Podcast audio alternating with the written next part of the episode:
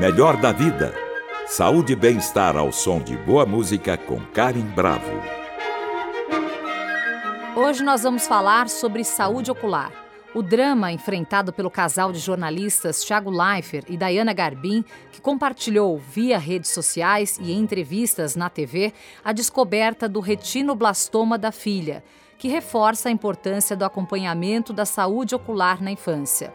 Lua, de 1 ano e 3 meses, filha dos jornalistas, está em tratamento para esse tipo raro de câncer que acomete seus 2 olhos. Segundo especialistas, quanto mais precoce o diagnóstico, maiores as chances de se evitar que a doença atinja outras partes do organismo e também de se conseguir a cura. Para falar sobre o assunto, hoje nós convidamos ao Melhor da Vida o doutor Felipe Chicani, doutor em Medicina pela Universidade Federal de São Paulo. Seja muito bem-vindo, doutor Felipe. Tudo bem com você? Tudo ótimo. E você, Karyn? Tudo. Prazer estar aqui participando do Melhor da Vida. E obrigado pelo convite. Nós que agradecemos a sua presença aqui. Esse assunto foi um assunto que cresceu muito na mídia e nos trouxe um alerta importante, que é uma doença, às vezes, silenciosa, se os pais não tiverem muita atenção, como eles relataram na entrevista ali da Globo. É algo que pode passar batido ali no dia a dia, né, doutor? Então, eu resolvi aqui, claro, nós vamos abordar esse tema especificamente e, de uma maneira geral, a saúde ocular, para que os pais fiquem aí mais atentos a isso. Excelente. Então vamos lá. Os cuidados oftalmológicos começam ainda na maternidade, certo? Quais são os primeiros testes, doutor Felipe? Inicialmente eu queria também manifestar minha solidariedade aqui ao Tiago, à Daiana, à Lua e toda a família, e à equipe do GRAAC, da Unifesp, que está conduzindo o tratamento da menina. Então realmente o diagnóstico precoce começa já na maternidade com um teste extremamente simples, que é vulgarmente chamado de teste do olhinho, ou aquele teste do reflexo vermelho, que é quando o pediatra, o neonatologista, joga a luz dentro do olho e vem aquele reflexo vermelho. Quando tem alguma alteração congênita, como pode ser o caso de um retinoblastoma, de uma catarata congênita, às vezes até de um glaucoma congênito, esse reflexo está alterado. Em vez dele ficar vermelho, como fica naquelas fotos com flash, ele fica mais esbranquiçado. E isso pode ser ou uni ou bilateral, e aí sim, esse teste sendo positivo, é indicado encaminhamento o mais rápido possível ao oftalmologista para que conduza outros exames. Agora, doutor Felipe, mesmo que a criança saia com um diagnóstico de visão perfeita da maternidade, a partir de quantos meses ela pode sofrer alguma doença ocular? Existe regra? Quais os sinais de que algo pode estar errado com a criança? Então, ótima pergunta, Karyn. Na realidade, não existe uma regra, mas a partir de poucos meses, porque à medida que vai se desenvolvendo algum problema no olho, como, por exemplo, um retinoblastoma, né, que é o crescimento desorganizado das células dos retinoblastos, são células da retina, esse exame vai ficando alterado. Então, daí sim tem que ser feito outros exames e os sinais que os pais podem estar notando em casa, que seriam também muito importantes, podem ser vários, desde esse reflexo alterado, ou seja, você tira aquela foto com flash, em vez do olho sair mais avermelhado, ele sai mais esbranquiçado, como, por exemplo, que é a chamada leucocoria, né, que é a pupila, atrás da pupila esse reflexo fica esbranquiçado. Uhum. Pode ter também um estrabismo, ou seja, o olho mais torto pela baixa divisão naquele olho acometido, um nistagmo, que é um movimento desorganizado dos olhos, é como se os olhos ficassem tremendo, como que procurando uma visão melhor. E também, no dia a dia, a gente pode ver uma perda da criança, uma diminuição do interesse na visualização de objetos, às vezes até mesmo de rostos familiares, que foi uma das coisas que o Tiago referiu na entrevista deles, que ele percebeu que a Lua não estava olhando da mesma maneira que ela olhava antes. Uhum. Então, isso também é muito importante. Doutor Felipe, quanto ao retinoblastoma, é um câncer de origem genética? Ele é de origem genética em mais ou menos 30% dos casos, que é uma alteração do gene RB1, que já tem até exames de sangue que podem identificar essa alteração, E quando de origem genética, existe uma chance bem maior do acometimento ser bilateral em ambos os olhos ou de serem lesões maiores. Agora, 70% eles são considerados espontâneos ou esporádicos, que aí não tem origem genética, e aí geralmente são casos unilaterais, em um olho só. Uhum. E o diagnóstico precoce é determinante para o sucesso do tratamento, doutor Felipe? Sim, isso é extremamente importante também. Quanto mais precoce o diagnóstico, melhor é o prognóstico. Em lesões bilaterais, em termos estatísticos, geralmente esse diagnóstico ocorre entre 6 e 12 meses, e nos casos unilaterais, entre 12 e 24 meses. Então, respondendo também aquela sua outra pergunta, uhum. Esses tumores e outras doenças genéticas, elas podem aparecer ao longo da infância. Então, é importante exames de rotina para fazer um acompanhamento melhor. Melhor da Vida, com Karyn Bravo. Hoje eu converso com o doutor Felipe Chicani sobre retinoblastoma. E no caso da Lua, o Tiago e a Daiana descobriram precocemente, poderiam ter descoberto antes, está num estágio ainda em que o tratamento pode ser muito bem sucedido, doutor? Então, até onde eu sei, o caso da Lua é bilateral, então provavelmente deve ter um componente genético, e me parece que eles descobriram aí por volta de entre 9 e 12 meses de idade. Uhum. Eu sei que a equipe do GRAAC está fazendo todos os esforços, estão fazendo um tratamento muito, muito correto e muito eficaz, e sim, existe um prognóstico melhor em função desse diagnóstico não tão tardio. Apesar da raridade desse tumor, pesquisando sobre o assunto, eu descobri que trata-se do câncer ocular infantil mais comum, é isso mesmo? Exatamente, ele é o câncer oftalmológico mais comum. Em termos de incidência, é estimado que existe um caso para cada 15 a 20 mil nascidos vivos, o que daria mais ou menos uns 9 mil casos novos por ano. E em países desenvolvidos, onde a gente tem estudos epidemiológicos mais amplos, por exemplo, nos Estados Unidos, estima-se que tenha 250 a 500 casos novos por ano de retinoblastoma. E aqui no Brasil, esses números devem ser semelhantes. É bastante. É bastante, não é tão pouco, não. Não deveria ser mais divulgado? Não deveriam haver mais campanhas, doutor? Está sendo divulgado, já tem um tempo, né? Tem campanhas do Conselho Brasileiro de Oftalmologia, tem campanhas da Sociedade Brasileira de Pediatria.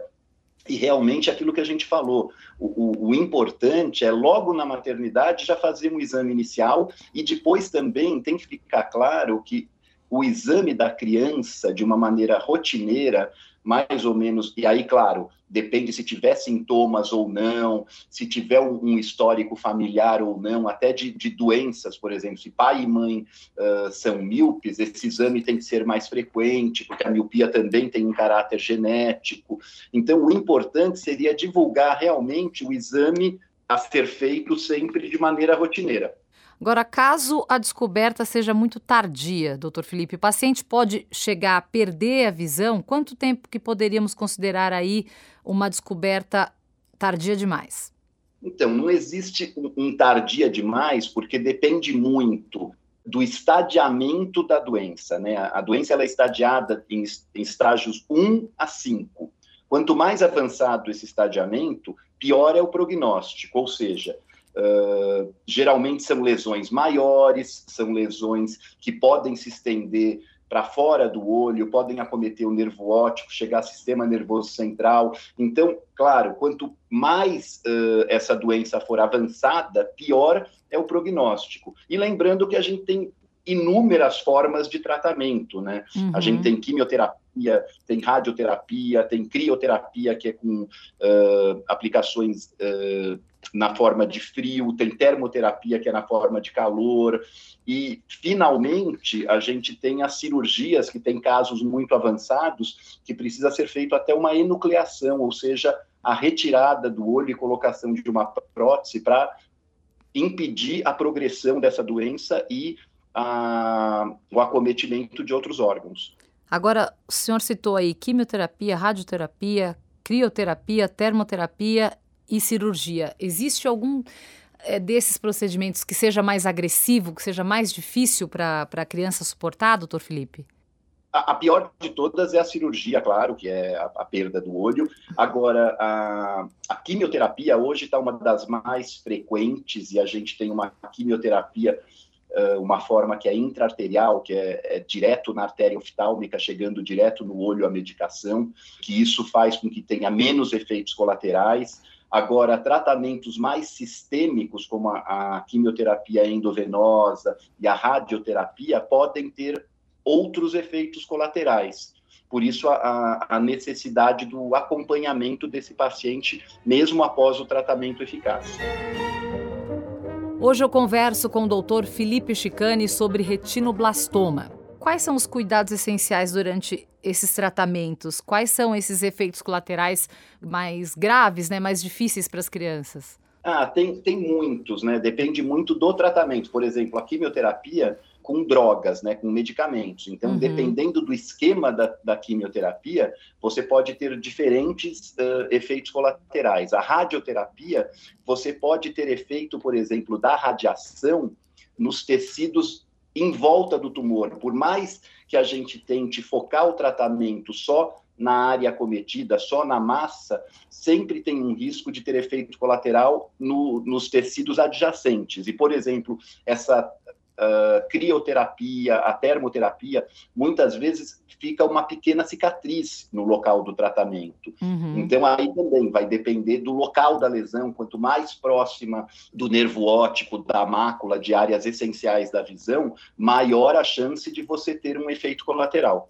E após o tratamento, qual rotina deve ser seguida? Quais são as principais preocupações, né? Em quanto tempo a criança tem que voltar ao médico, acompanhar, fazer exames? Quais são as principais preocupações dos médicos com relação a esse tipo de câncer?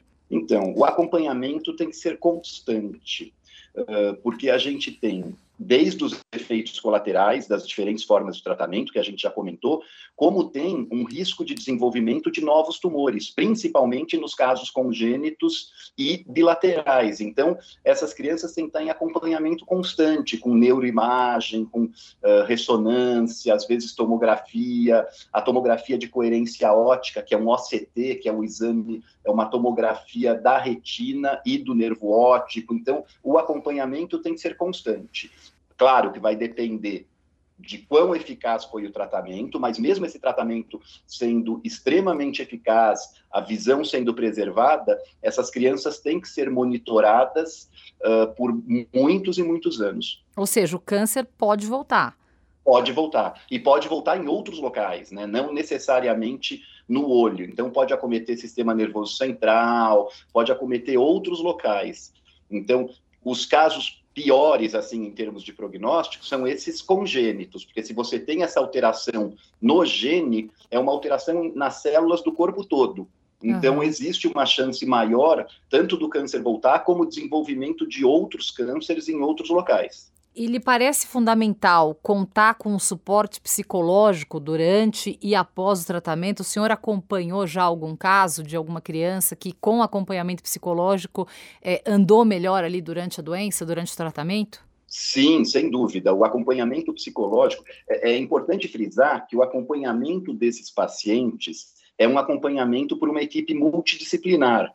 Você tem que ter um oftalmopediatra, você tem que ter um oftalmologista, oncologista, você tem que ter pediatra. Nos casos, por exemplo, de tratamento com radiação, você tem que ter um neuroradiologista. E o acompanhamento psicológico que você citou, ele é fundamental tanto para a família, né, porque é muito difícil para a família conviver com esse diagnóstico, principalmente quando existe uma perda visual. E, ao longo do tempo, quando essa criança vai crescendo, o acompanhamento psicológico para a criança também é fundamental. Então, novamente, o acompanhamento tem que ser multidisciplinar, são vários profissionais envolvidos, visando o melhor prognóstico para essa criança e o acompanhamento da criança e da família. Doutor Felipe, a saúde pública, ela oferece esse tipo de tratamento aqui no Brasil? Oferece. O SUS ele é muito bem equipado aqui no Brasil, né? Ele é muito é um dos sistemas mais bem avaliados mundialmente de saúde pública. Claro que o número de profissionais poderia ser maior, existe uma certa espera, mas a gente tem esse tratamento principalmente em grandes centros, né? Uhum. Por exemplo, na Escola Paulista, a gente recebe pacientes do Brasil inteiro. E claro que no Hospital das Clínicas da Universidade de São Paulo é igual, mas nos grandes centros a gente tem sim chance de tratar e acompanhar essas crianças. Por exemplo, no departamento de oftalmologia da Unifesp, a gente tem um setor de psicologia dentro do departamento, que é exatamente para acompanhar esses pacientes e os familiares. É, por ser imagino, né, que por ser um tratamento multidisciplinar seja extremamente caro, né, doutor? Não é um tratamento... Sim, é extremamente caro, não é sempre também que a gente tem disponibilidade de todas as formas de tratamento, mas de uma maneira geral, por exemplo, o GRAAC é um centro de altíssima excelência e que oferece o que existe de mais moderno em termos mundiais. Melhor da Vida, com Karyn Bravo. Hoje eu converso com o doutor Felipe Chicani. E, doutor, para as crianças saudáveis, né? Saiu da maternidade, está tudo bem, a criança já tem ali 4, 5 anos, nunca teve um problema de visão nem nada. Qual que é a orientação da Sociedade Brasileira de Oftalmologia Pediátrica? É preciso fazer visitas regulares? Qual é a regularidade e a partir de qual idade? O ideal é ter uma primeira avaliação no primeiro ano de vida. Você vai ter essa primeira avaliação já na maternidade, né, que o teste do olhinho vai ser feito já na maternidade, mas no primeiro ano de vida é aconselhável ter um exame oftalmológico mais completo, onde seja feito um exame de fundo de olho mais completo, de reflexos oculares, e daí a partir de entre 2 a 4 anos de idade, claro que esse acompanhamento ele vai depender muito da sintomatologia, ou seja, a criança desenvolve um estrabismo, ela tem que passar no oftalmologista imediatamente. Os pais acham que a criança não está acompanhando e não está vendo o quanto outras crianças da mesma idade veem, também tem que ter, mas se não tiver sintoma nenhum, o ideal seria um exame no primeiro ano de idade, um exame por volta de 4 anos e daí outro exame na fase de alfabetização. Que é outra coisa, né? Quando a criança não enxerga bem, muitas vezes ela tem dificuldade de alfabetização, a escola relata dificuldade e não consegue perceber que o problema está na falta de visão, de qualidade, né? Isso é muito comum acontecer nas escolas. Exatamente, é extremamente comum. Hoje a maior parte das escolas particulares, elas já solicitam uma avaliação oftalmológica e otorrinolaringológica, porque também a baixa de audição também pode ser um problema Sim. no aprendizado. Então, muitas escolas hoje pedem que ao a criança entrar na escola já tenha um protocolo, um laudo de um médico oftalmologista atestando que está tudo bem com a visão e que não tem nada que possa piorar. Porque muitas vezes, uma coisa que é extremamente comum também, e as pessoas não sabem, é, por exemplo, a criança ter um grau ou em um olho só, uhum. ou ter uma diferença de grau grande entre os dois olhos. Então, às vezes, ela enxerga bem com os dois olhos, mas quando você tampa um olho, se a criança tem, por exemplo, uma alta miopia ou uma alta hipermetropia em um olho só, daí ela não vai ter uma visão boa nesse outro olho, e isso vai gerar o desenvolvimento do que a gente chama de uma ambliopia, ou seja, esse olho, se ele não for estimulado, ele fica preguiçoso, e daí depois de 7, 8 anos de idade, não adianta mais você colocar grau, que esse olho não vai mais desenvolver. Então, Sim. por isso que o exame também é tão importante para você diagnosticar esses possíveis casos também, que são casos que podem ser facilmente corrigidos com o uso de lentes corretivas, com o uso, às vezes, de tampão no olho mais forte para desenvolver o olho mais fraco, né, uma oclusão. Então, tem vários tipos de tratamento, claro, dependendo dos tipos de patologias. E olhando um pouquinho mais para frente, doutor Felipe, sempre a gente tem aquele amigo que usa óculos desde cedo e tem aquele amigo que começa a usar óculos depois dos 40 anos. Então você tem 30 uhum. anos, a pessoa fala, calma, você vai chegar lá, você vai passar dos 40 ou você vai passar dos 50, a sua hora vai chegar. A maior parte das pessoas acaba tendo que usar óculos em algum momento da vida, ou tem gente que consegue aí ir até os 80, 90 anos enxergando perfeitamente? A grande maioridade das pessoas vão precisar de óculos após os 40 anos, porque é uma coisa fisiológica, a presbiopia, que o olho após os 40, a parte muscular que faz o foco para perto, essa parte muscular vai ficando mais fraca, e daí a pessoa tem que usar óculos. Só não tem que usar quando ela tem um grau de miopia, que daí a pessoa tira o óculos e consegue ver de perto, mas caso contrário, todo mundo precisa. E esse ponto que você frisou também é um ponto muito importante em termos de saúde ocular, que eu tenho notado na minha prática diária, e é uma coisa também já muito reportada na literatura, que são os cuidados agora que a gente tem que ter em função das alterações, por exemplo, de uma pandemia. A gente está verificando agora que a gente vem aí ao longo de 2 anos só utilizando monitores, né? A gente fica o dia todo ou no computador, ou no celular, ou assistindo TV. Isso aumenta muito também a chance de desenvolvimento de problemas oculares. Então, por isso também que as crianças têm que ser checadas com rotina, crianças e adultos. Ou seja, essa nova geração provavelmente vai crescer com mais problema ocular do que as antigas gerações, né? Porque eles já nascem em contato com as telas, um contato excessivo até. Exatamente, porque hoje é muito difícil você conseguir convencer os pais e as crianças de alternar, né? Porque o ideal não é que não possa usar o celular, não é que não possa jogar no computador ou no celular, pode-se fazer tudo, mas o ideal é alternar. É alternar, por exemplo, a acomodação, a visão de perto, com a visão de longe, com olhar no horizonte, com brincar ao ar livre, e isso a gente está sendo privado, né, agora nos últimos tempos. Uhum. Então, na minha opinião e na opinião da maioria dos especialistas nacionais e internacionais, é que sim, vai aumentar o número de problemas oculares no futuro. Que pena, né? Agora, a questão da vista cansada é outro tema que também as pessoas têm relatado. Ah, eu fico muitas horas na frente do computador, enxergo perfeitamente bem, mas a minha vista fica avermelhada, eu sinto a vista, uhum, às vezes seca, e aí as pessoas acabam recorrendo ao uso dos colírios. Você vai na farmácia, doutor, você sabe muito bem, há uma infinidade de marcas de colírio, e as pessoas às vezes se automedicam, né? Elas escolhem aquele que clareia mais rápido, porque lubrifica, e fazem uso contínuo desses colírios por vários anos. Isso é perigoso? Existe um risco por trás dessa automedicação?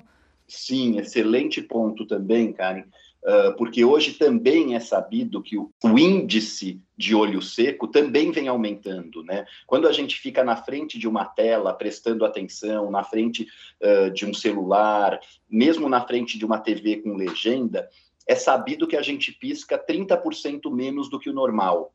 Isso, ao longo do tempo, vai gerando essa astenopia, que é esse cansaço ocular, e o olho vai ficando mais seco. E daí pode causar a vermelhidão, os sintomas de cansaço. Então é importante você ter sempre uma avaliação de um oftalmologista, porque muitas vezes esses colírios de farmácia podem causar danos ao olho, por exemplo. Aqui no Brasil, infelizmente, você só precisa de prescrição médica para uso de antibióticos, mas, por exemplo, tem colírios que são vendidos em farmácia com corticoide, que deixam o olho claro, mas que podem causar glaucoma, podem causar catarata, e mesmo constritores, né, esses colírios que deixam o olho mais branco, também tem que ser usados com muita cautela, porque existe o que a gente chama de efeito rebote, ou seja, você coloca, faz o efeito, mas ao longo do tempo não vai tendo mais o efeito desejado. Então você vai aumentando o uso da medicação e o olho, de maneira rebote, ele vai ficando com cada vez mais vasodilatação e o olho vai ficando cada vez mais vermelho. Então tem pacientes aí com olho vermelho crônico que são de tratamento extremamente difícil. Então há que se ter muito cuidado no uso de medicações. As medicações têm que ser prescritas por profissionais habilitados para isso. Muito bem. Só para a gente finalizar, que nosso tempo, infelizmente, está chegando ao fim, doutor Felipe. Óculos para vista cansada, ele pode ajudar, mesmo sem grau? Ou não existe nenhum tipo de lente que alivie essa sensação? Então, existem atualmente lentes com aquele chamado filtro azul, que é para quem não tem problemas oculares, né, não tem miopia, astigmatismo, hipermetropia, e tem o sintoma de vista cansada. Não tem ainda estudos muito amplos a esse respeito, mas, de uma maneira geral, tem muitos pacientes que referem conforto com esses óculos. Mas é muito pessoal também, não é uma regra para todos os pacientes. Sim. Bom, foi muito bom conversar com você, doutor Felipe. Nós desejamos aí também melhoras, né, à Lua, que é a filha dos jornalistas Daiana Garbin e Tiago Leifert. Espero que esse tratamento seja muito bem sucedido, tenho certeza que será. Obrigada pela sua participação, pelos seus esclarecimentos. Nós conversamos com o doutor Felipe Chicani, doutor em medicina pela Universidade Federal de São Paulo. Foi uma satisfação recebê-lo aqui no Melhor da Vida. Até a próxima, doutor Felipe. Eu que agradeço muito o convite, foi uma satisfação participar e espero ter podido ajudar aí em alguns pontos. Contribuiu. Também os meus votos aí para a família de pronta recuperação da Lua. Com certeza, contribuiu e muito. Muito obrigada, até a próxima, doutor. Um grande abraço, Karyn. Obrigado. Outro. Tchau, tchau. Tchau, tchau. Para saber mais sobre nossa programação, acesse o Guia do Ouvinte no site da Cultura FM, www.culturafm.com.br. E para comentários e sugestões, entre em contato através da Central de Relacionamento, 0 Operadora 11 2182 3222 ou em nossa página do Facebook, Cultura FM Oficial. Siga a rádio no Instagram, _Cultura FM. Nossos programas também estão disponíveis em podcasts. Procure por Melhor da Vida na plataforma de sua preferência. Trabalhos técnicos Douglas Santos. Apoio de produção Natália Teixeira. Produção Viviana Morila. Melhor da Vida. Saúde e bem-estar ao som de boa música com Karyn Bravo. Realização Rádio Cultura de São Paulo.